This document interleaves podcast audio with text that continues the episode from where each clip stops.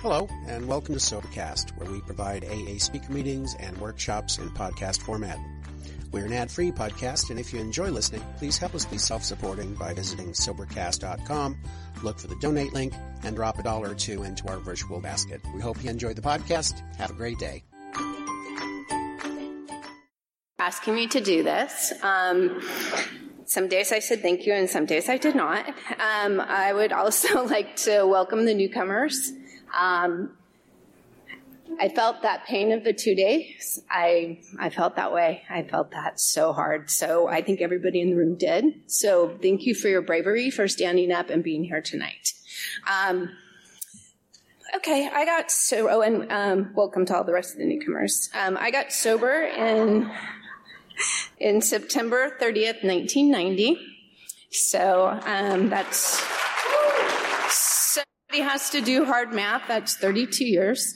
Um, and um, I always like to say I got sober in the 1900s. Um, and say what it was like. Oh, I grew up in a home of alcoholics. I was born into a family of alcoholics. Um, I was the youngest of five children. There were seven of us in the family, and five of us are alcoholics. I am the only one who, though, made it to Alcoholics Anonymous and stayed. My father did come to Alcoholics Anonymous, but he did not stay. Um, I had an uncle who died of cirrhosis of the liver. Um, my grandfather, I don't, I, this thing is a little sensitive. Um, my grandfather, um, I always say he did die of alcoholism, even though it was a really strange death he was put into a home, like a, a board and care home or just a boarding home, um, after my grandmother died. And he was, they weren't allowed to drink. So he would sneak bottles in and when he, they were empty, he would go and throw them into the garbage, but it was, there was like a little edge cliff thing that he had to throw it over. And one day he didn't let go. And he landed on his head and he died. And so that is a direct um, result of alcoholism. Um, I had a great grandfather, according to our family history, we have quite a colorful one, as you can imagine, um, that they used to lock in the attic whenever there was an event that alcohol was going to be served. So we are very lucky that we do not have to be locked in attics today. Um, you know, that's where they came from, where when Alcoholics Anonymous was not available. Um, So I grew up in a house where the isms were alive and well and functioning. Okay. So not only do I believe that I was alcoholic from the get go, I was given the tools of alcoholism. And when I was six months old, to think the story was funny, and I don't anymore. Um, I was six months old. I couldn't sleep, and I was crying, crying, crying. So one of the neighbors said, "Put a little wine in her bottle." So they did. Um, when I was two years old, I was told I was we were my parents were having a cocktail party, and I went around and took sips off of drinks until I passed out. Um, I do recall at five that my uncle and my father had made some homemade beer, and it didn't turn out, so it didn't have any fuzz to it. So they didn't think it had it had any alcohol in it, so they gave it to us kids. There's so many things wrong with that. I mean, it could have killed us because it didn't turn out. But anyway, and I remember taking a sip of that and thinking it tasted terrible. Um, though, when I was 10 years old, I walked into the kitchen and my uncle and my father were drinking, and it was midday, and they offered me a beer. And I remember thinking that was really cool. And I also remember taking that first drink off that particular beer. Now, I had drank many times other, you know, we were always given little sips and stuff along the way. But that particular moment was when I took that drink that I realized this was the solution to all of my problems. And I started chasing that at 10 years old. Every chance I got, every babysitting job I had, I drank anytime I could. Um, Fast forward to the teenage years. I never made it into one dance except my two prompts. Every dance I ever went to, I never made it out of the parking lot because we were always out in the parking lot drinking.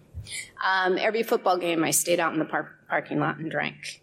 Um, I just, alcohol was more important than any other experience in, in life as far as I was concerned. Totally lost my train of thought already. I'm not good with microphones. Um, so, anyway, at about 16 or 17, my mother diagnosed me as an alcoholic. She was a great Al Anon, and she said, You drink just like your father. I mean, I don't know what she was talking about. I was getting drunk and wetting the bed at 16, but, you know, I didn't think that was a problem. Um, but she did. So she let me know that I, I was probably alcoholic, and then I spent that time until I got sober at 29 trying to not be an alcoholic. I had all these rules around drinking. I wasn't going to do this. I wasn't going to do that. There were just, and I broke every one of them. Um, I remember I lived in an apartment by myself, and my thing was, I, I had a rule that I didn't wouldn't drink by myself until I lived by myself, because then I'm like, heck, what you know, I can't not drink when I'm home. Um, so one night um, I was looking for my cat, and I went out in the on my back patio, and I looked over, and there was this breezeway, and there was this fence, and I was looking over the top of the fence, looking for my cat, and I saw, I thought it looked like a pile of clothes, and I was like, "What is that?" And then I realized it was a person, and of course I'm drunk, drinking by myself, and I say hello, or it dawns on me it was a peeping tom. Yeah. And so then I ran back into the apartment and I locked the door and I called the apartment manager and he came over and he checked the area out for me and everything. And so when it was all settled and done, this is how my mind worked. I'm like, wow, the peeping Tom probably saw me drinking by myself. Does he think I'm an alcoholic? no. Um, those were the games I played with my alcoholism. Um, I stopped drinking and driving too drunk when I left a bar where I had drank as much as the guys that I was with. And we went parted ways, and one went one way and I went another way, and he got a DUI and I didn't. So then I got scared and I thought, okay, I got to stay home. I can go out and have two drinks, and then I got to go home. And then I had another rule. So many rules. Um, that I couldn't go to the same liquor store twice every day. I could only go every two days. But I couldn't go to another liquor store either, but whatever. So I would buy a half a case of beer and I had a six beer minimum at home. Now, if I went out and came home, I still got to drink six more beers, right? So that was not really working either. And I'm sure those those people at the liquor store knew I had a problem, um, even though I was only there every other day. Um, kind of fast forward to I don't have a lot of drunkalog. Most of it I try not to remember, but I mean every once in a while I do think of. I mean I lived in before I moved to Fresno. I lived in Spokane, Washington, which is like 20 minutes away from the Idaho state line. And in Washington, it was 21 to drink. In Idaho, it was 19. So we would get in the car, load everybody in the car. It didn't matter rain, snow, ice, sleet, and we'd drive that 20 minutes on the freeway. And, and we didn't have designated drivers. You could still get out of a DUI for 100 bucks. Um, so anyway, I get the chills sometimes at night when I think about those moments and those things that we did. But, you know, my drunk log is not that great, so I'm going to move on. What happened? The day that I hit bottom, I spent, it was a beautiful September day, and I only know that because everybody that came into the bar at TJ Fridays asked us why we were sitting in the bar on such a beautiful day. um, because on a Sunday, my favorite thing to do was sit in a dark bar and drink all day. So my friend Jeff and I were drinking Long Island iced teas, which, by the way, I was well sober before I realized that that's two and a half drinks, really. I did not know that. And then after you drink one or two, they taste like Kool Aid. So, yeah, it was trouble. Um, so we drank quite a few, and he took me home, and I had my six beers at home. so I started drinking my beers, and I remember I wanted to watch this show. Um, now I can't remember the actress's name, but her family, it was all going to be about her alcohol, her alcoholic family, right? So I'm like, okay, I can relate to that. My alcoholic family is always the problem, right? And so I'm watching the show, drinking, I don't know how many more beers I drink after drinking all day, um, Long Island iced teas. Um, and I'm watching the show and I'm relating to the actress as, you know, she's got this terrible family that all drinks and she's not a drinker. And her sister comes into this one scene and she holds up a chip and she says, I got 30 days today. And there was this little voice inside of me that says, I want that. Now, I can guarantee you the last place on earth I wanted to come is AA. My dad went to AA. It was all old, crazy, drunk people. I don't know. But anyway, I did not want to go to Alcoholics Anonymous. I, that was not going to be an option for me. Um, and so that was just weird that I would have that sensation. The movie ends. I get up to go to the bathroom to get ready to go to bed, and I cannot walk into the bathroom because I could not look myself in the mirror one more time in that condition. And so I didn't know what to do. I started to panic. And I had worked with this guy named Bob R. I know his last name, but I'm going to say Bob R. Anyway, if you listen to Sobercast, he's the introduction to Sobercast. Um, anyway, he, I worked with him, and he was very outspoken about being a member of Alcoholics Anonymous and being a sober um, person.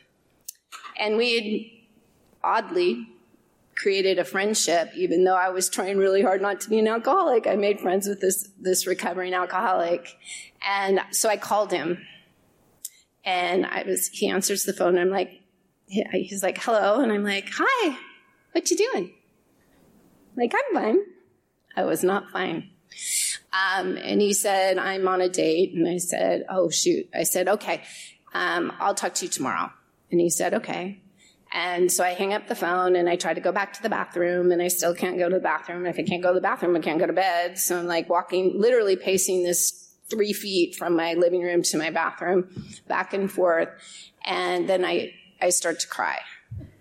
And then I think, well, get a piece of note paper and write yourself a note tomorrow. get help in the morning. Um, and, but there was a part of me knew that that just wasn't going to happen. So I called him back. I'm ruining his date, but I'm, I'm hysterical now. I'm sobbing so uncontrollably. And he answers the phone and I said, I'm just sobbing so hard. I, all I can get out is I need help. And because he was a member of Alcoholics Anonymous and he was taught to show up, he dropped his date and drove to my house at like 11 o'clock on a Sunday night. After I got off the phone and I knew he was coming, I was like, I better clean up. Like, there's beer cans everywhere. Like, I don't want to look bad. So I'm cleaning up and I'm getting everything out of there. That always kind of cracks me up. And so he shows up and I open the door and I'm sobbing uncontrollably. I'm like, I need to go to AA. And he starts laughing. and I had some choice words about that. You know, I'm like, screw you. This is not funny. There's nothing funny about this. Oh, he was elated. He's like, I thought you got raped or something, you know? He was, he did not know what was going on. So he was all excited, and um, I was not. And we sat on the couch and talked for a while, and he left. And I'm pretty darn sure I had alcohol poisoning that night because I vomited all night long. Um, because I have no how much, idea how much I drank. And I remember him saying to me, he goes, Did it just quit working for you? And I'm like, no, I'm still drunk. you know, like, what are you talking about? But now I know it had quit working for me. I could not drink enough to stop thinking about it, to stop thinking about the fact that I knew I was an alcoholic, to stop thinking about whatever it was that I, I just couldn't drink enough. And I had really tried that day and I was still too coherent for my, my, my taste. So he took me to a meeting my first meeting, um, I did not introduce myself as a newcomer because he didn't tell me the rules, and so because I would have followed them. Um, and I just sat there. I couldn't look up. I couldn't speak. I couldn't think. I, I, you know, but I do remember thinking it was really bright in there, and everybody was really happy. And um, I do remember meeting, some of you know this person. I remember meeting Tom on my first, um, in my first meeting. Um, and that'll come later, but some of you do know who he is. And I remember just thinking him and a few other people were just like, they just seem so normal, you know? And, um, so shortly after that, I got a sponsor. Um, I started working the steps. Um, I vowed to to not date for a year because I was pretty sure men were a problem and that that would get me into trouble. Um, I made a lot of really great friends and we had so much fun. That first year, I had so much fun. I worked the steps. I was scared. I can remember more than once coming home from work, like quite frequently coming home from work after spending the whole day saying, you know what? I'm never going to drink again. I'm going to throw up. I'm going to drink. You know, I was a puker. So I was constant. Like I was sick all day. And then I would be in at my kitchen table. I was in sales doing paperwork, drinking a beer, and I don't even remember getting it out of the refrigerator. So I was afraid. I was really afraid to drink again once I walked through the doors of Alcoholics Anonymous. So got the sponsor, worked the steps, got involved, um, overly involved sometimes, you know, uh, but got involved and made a my life. Um, after I got a year, a little bit after that, um, that Tom asked me out, and um, we started dating, and then we moved in together, and it wasn't going really well. I think he could even admit that. It wasn't going really well, so he suggested that we get married, and I agreed. yeah. And I agreed, so we did. And we both really, really wanted to have a child because we were a little bit older. And um, so I got pregnant right away, which was the best thing that could ever happen and the best thing that's ever come out of my sobriety. Um, I love my daughter so very much. Um, so anyway, we got married. Um, we had a baby. Um, and I've heard this before. I got a life. You know, AA gave me a life. And I stopped going to meetings and I stopped participating and I stopped working the steps. And um, it wasn't good. It wasn't good. Anyway, um, that marriage did not work out. Um, we're very good friends today, and I'm very grateful for that. Um, we have a wonderful daughter who we love very much. Um, and I just, like I said, it's the best thing that happened to me in my sobriety. When we, um, when we divorced, I was mad at God, but, but I could tell God that. I could tell God I was pissed. It was okay. My God could take that. Um, but I was pissed at AA because I thought AA didn't work. And as I've come to learn over the years, and, and I, I see this in people sometimes besides myself, AA doesn't work. You have to work AA. And I wasn't working it.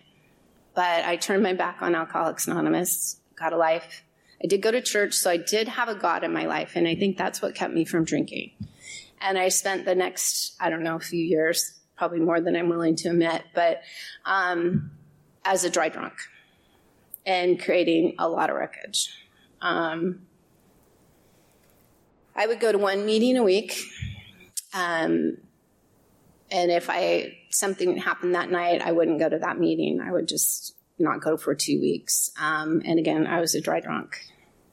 And there was one night on a Friday night that I went to a sales meeting, and I was feeling very particularly sorry for myself and, and deep, deep self pity. Um, and in that meeting, I decided that I would go home, drive in the garage, close the garage door, and leave the car running. And that was like on a loop in my head. It just went around and around and around. And so I'm sitting there, and all of a sudden, one of my coworkers who I love sat down to me, sat down next to me, and she said, My husband told me he wants a divorce. And it popped me out of that loop long enough to say, Let's go to coffee after the sales meeting. And so we went out to coffee and I listened to her and I talked to her because Alcoholics Anonymous taught me to be that way, to, to engage with people and help people. And when I got in the car to drive home, I didn't want to kill myself anymore. You know? And that still wasn't enough to wake me up to get me back to meetings and back to working the steps, unfortunately. What did get me back to working the steps was a few years after that, I left a doctor's office. Thank goodness it was on Thursday because I went to that one meeting a week on Thursdays. Okay, so thank goodness it was on a Thursday. And he had told me I needed half, have my thyroid removed. And I was so excited. I was like, ooh, I get to be put out. And I'm going to tell you, when I was drinking, that's all I ever wanted. I did not want to party and have a good time. I wanted to be put out. I wanted to go to sleep.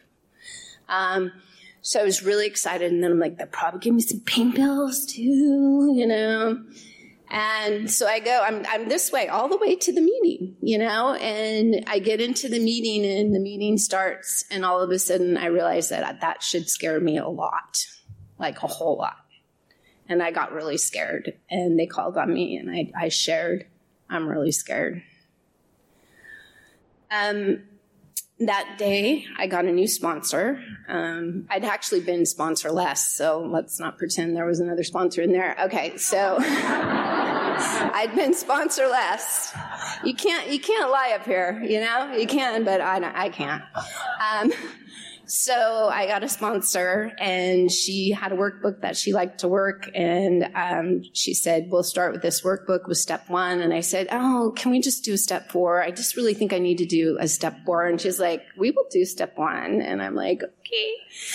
Um, so I obeyed, um, and the surgery kept getting postponed and it got postponed long enough for me to get back into the rooms, get to more meetings, work the steps, and um, I could have that surgery, and it was miserable. The anesthesia made me sick. I mean, I have, I have a slit in my throat and I'm throwing up and they're telling me I can't throw up. And I'm like, yes, but I am. Um, it was not fun. There was nothing fun about it. Okay. The, the pain medication that I was taking made me sick, everything.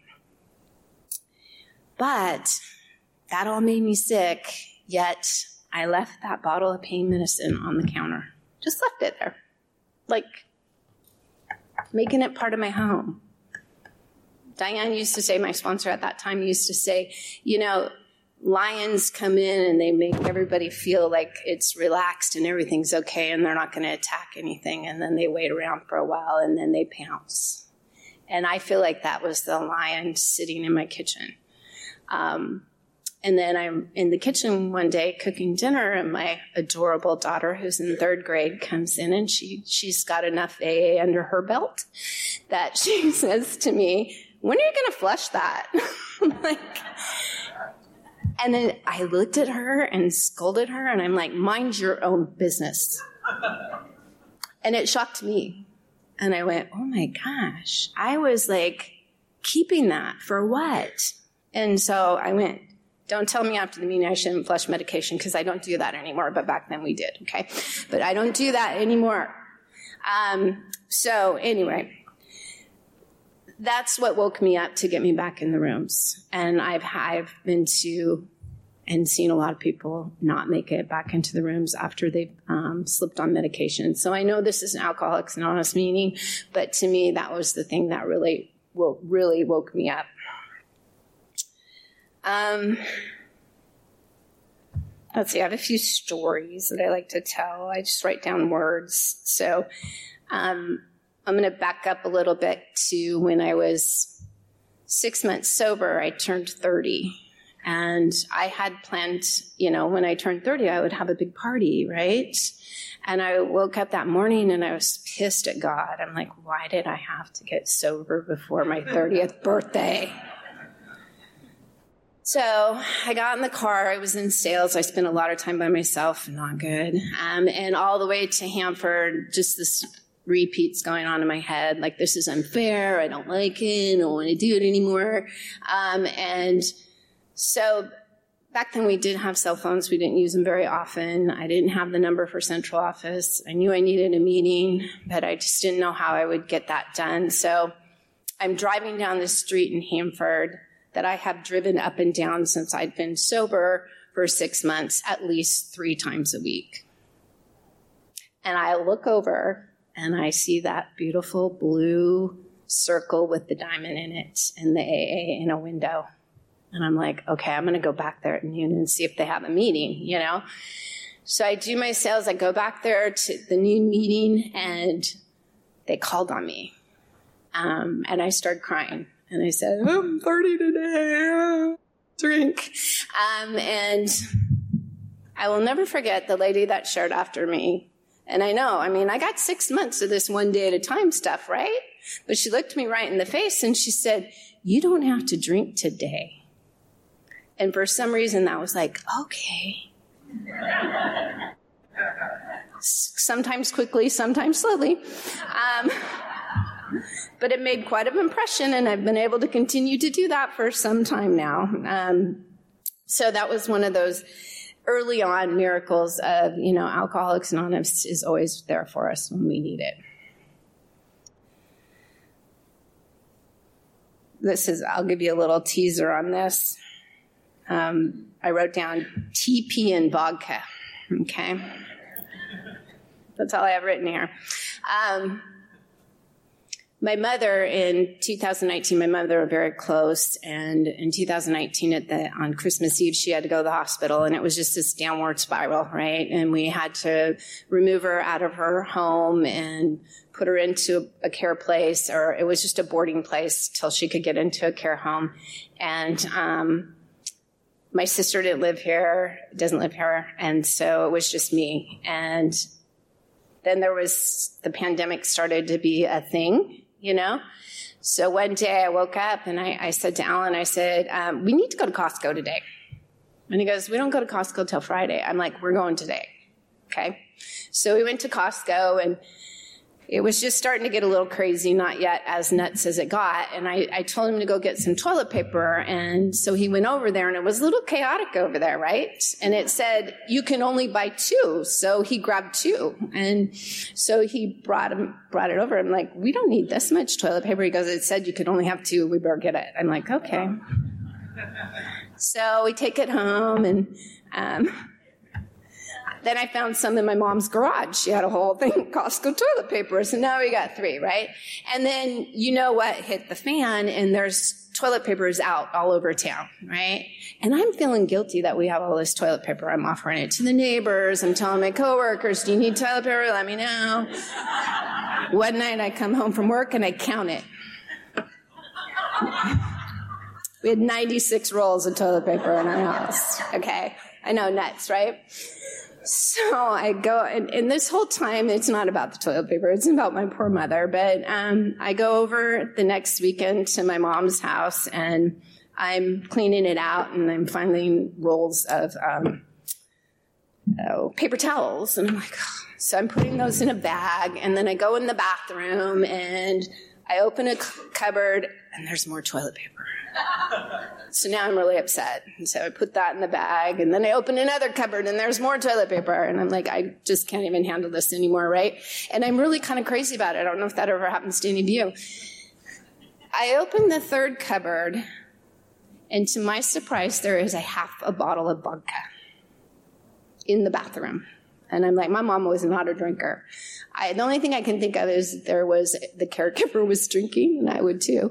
Um, if I had to do that. if you are a caregiver, you have all my admiration. Um, so I, I'm so scared.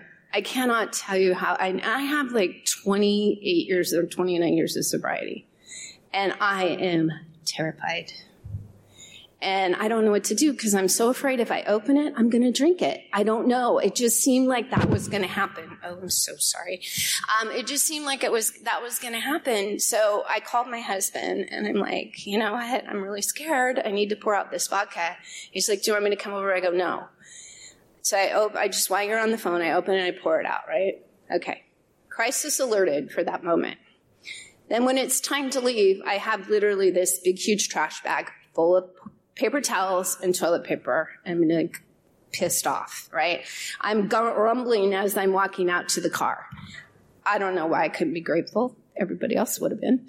Um, but so I'm walking out to the car and I'm, I'm pissed.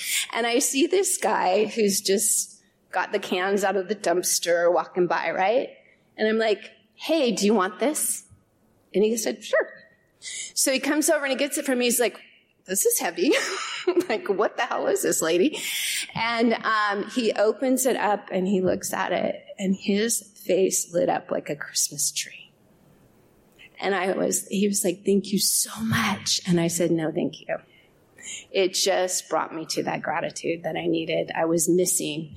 And, and God provided him to provide something to me that I couldn't get without that. So, and I'm going to promise you that when I said, Do you want this? That was not me. That was God because it just came out my mouth before I even knew what I was saying. Um, anyway, so gratitude.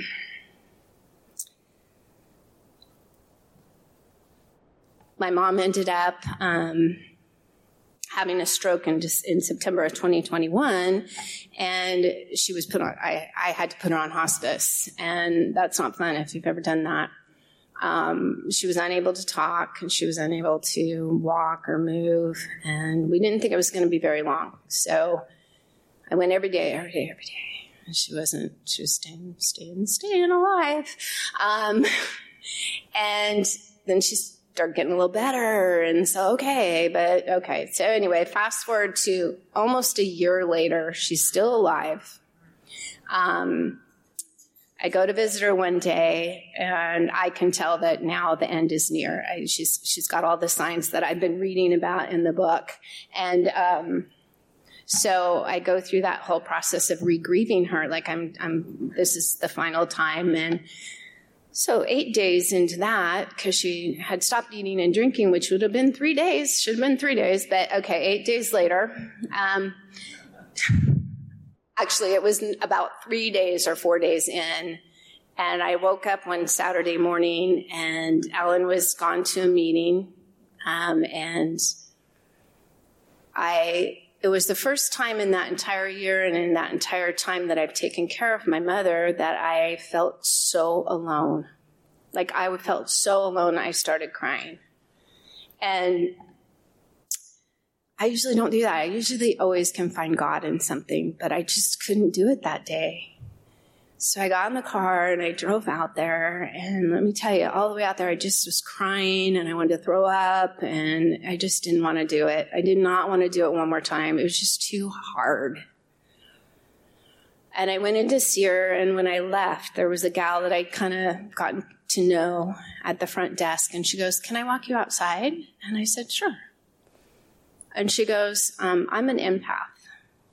And I just need to tell you, you're not alone. And I just felt like God came right down and just said what I needed to hear. And just that moment, it all just was okay. Um, it took my mom 11 days to pass away. I had to stop going after eight because it was too hard. And um, I'm the kind of person who shows up for all of that. I never shy away from it. I don't know if she needed that in order to go, but I did on the eighth day. I whispered in her ear and I said, I love you. I'm not coming back.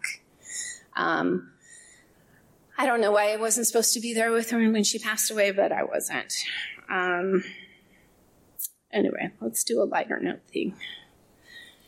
So 15 years ago, I went to a party at Meg's house, and she introduced me to this man named Alan. And um, we now have been together for 15 and a half years and um, married for 11. So it hasn't always been easy. Um, I would never pretend it was, um, but it's been great. Um, and a couple summers ago, we went to Boston. Well, we went to Canada and then we went to Boston. So we had been gone traveling for a week. It was hot, it was humid. um, we hadn't been to a meeting for a week, which that's too long for both of us individually, let alone to be together. Um, So it was Friday night, and we decided we needed to go to a meeting. So we um, went to dinner, and Alan wanted to call an Uber, and I didn't because I didn't want to get to the meeting too early. So I was like, nah, I don't want to talk to people. Um, I just want a meeting. So I said, let's walk. And so we had the GPS going and we kept getting to this one intersection and it would say you're two minutes away and then we'd be three minutes away.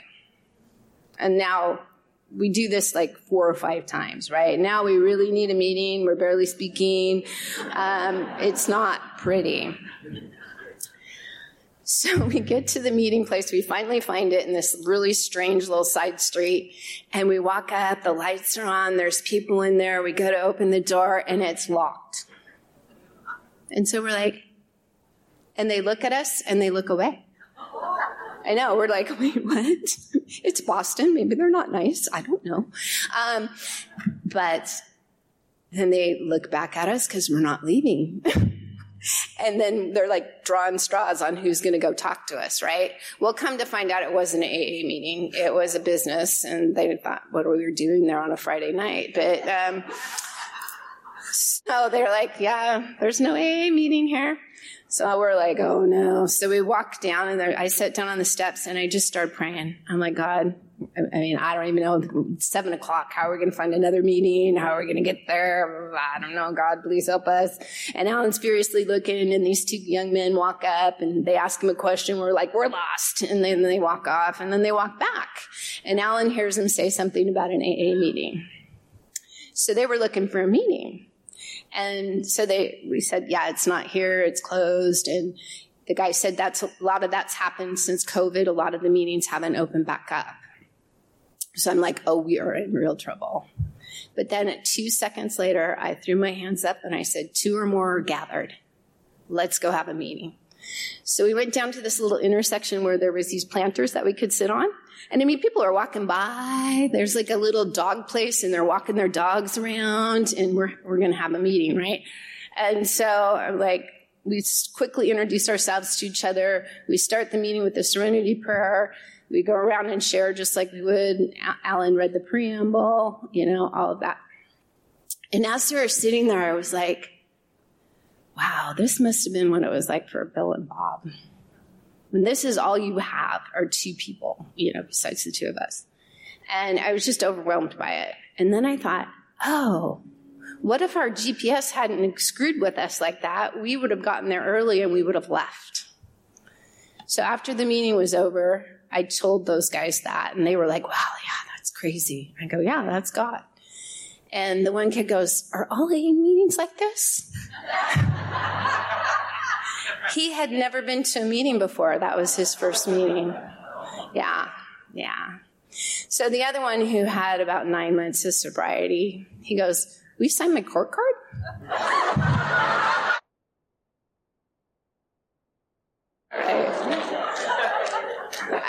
I refrained from telling him he could sign it himself, but um, so I it out and I said, "Oh, it's asking for a meeting name."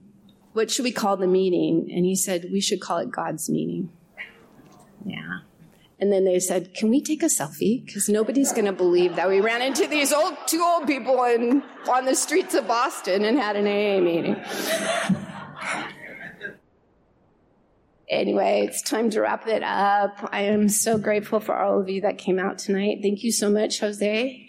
Alcoholics Anonymous is the best thing that ever happened to me in my entire life. Um, I've had, there's a lot more to my story than, than what I was able to share tonight that was, has been difficult to overcome, but none of it has had to be done alone. So thank you so much.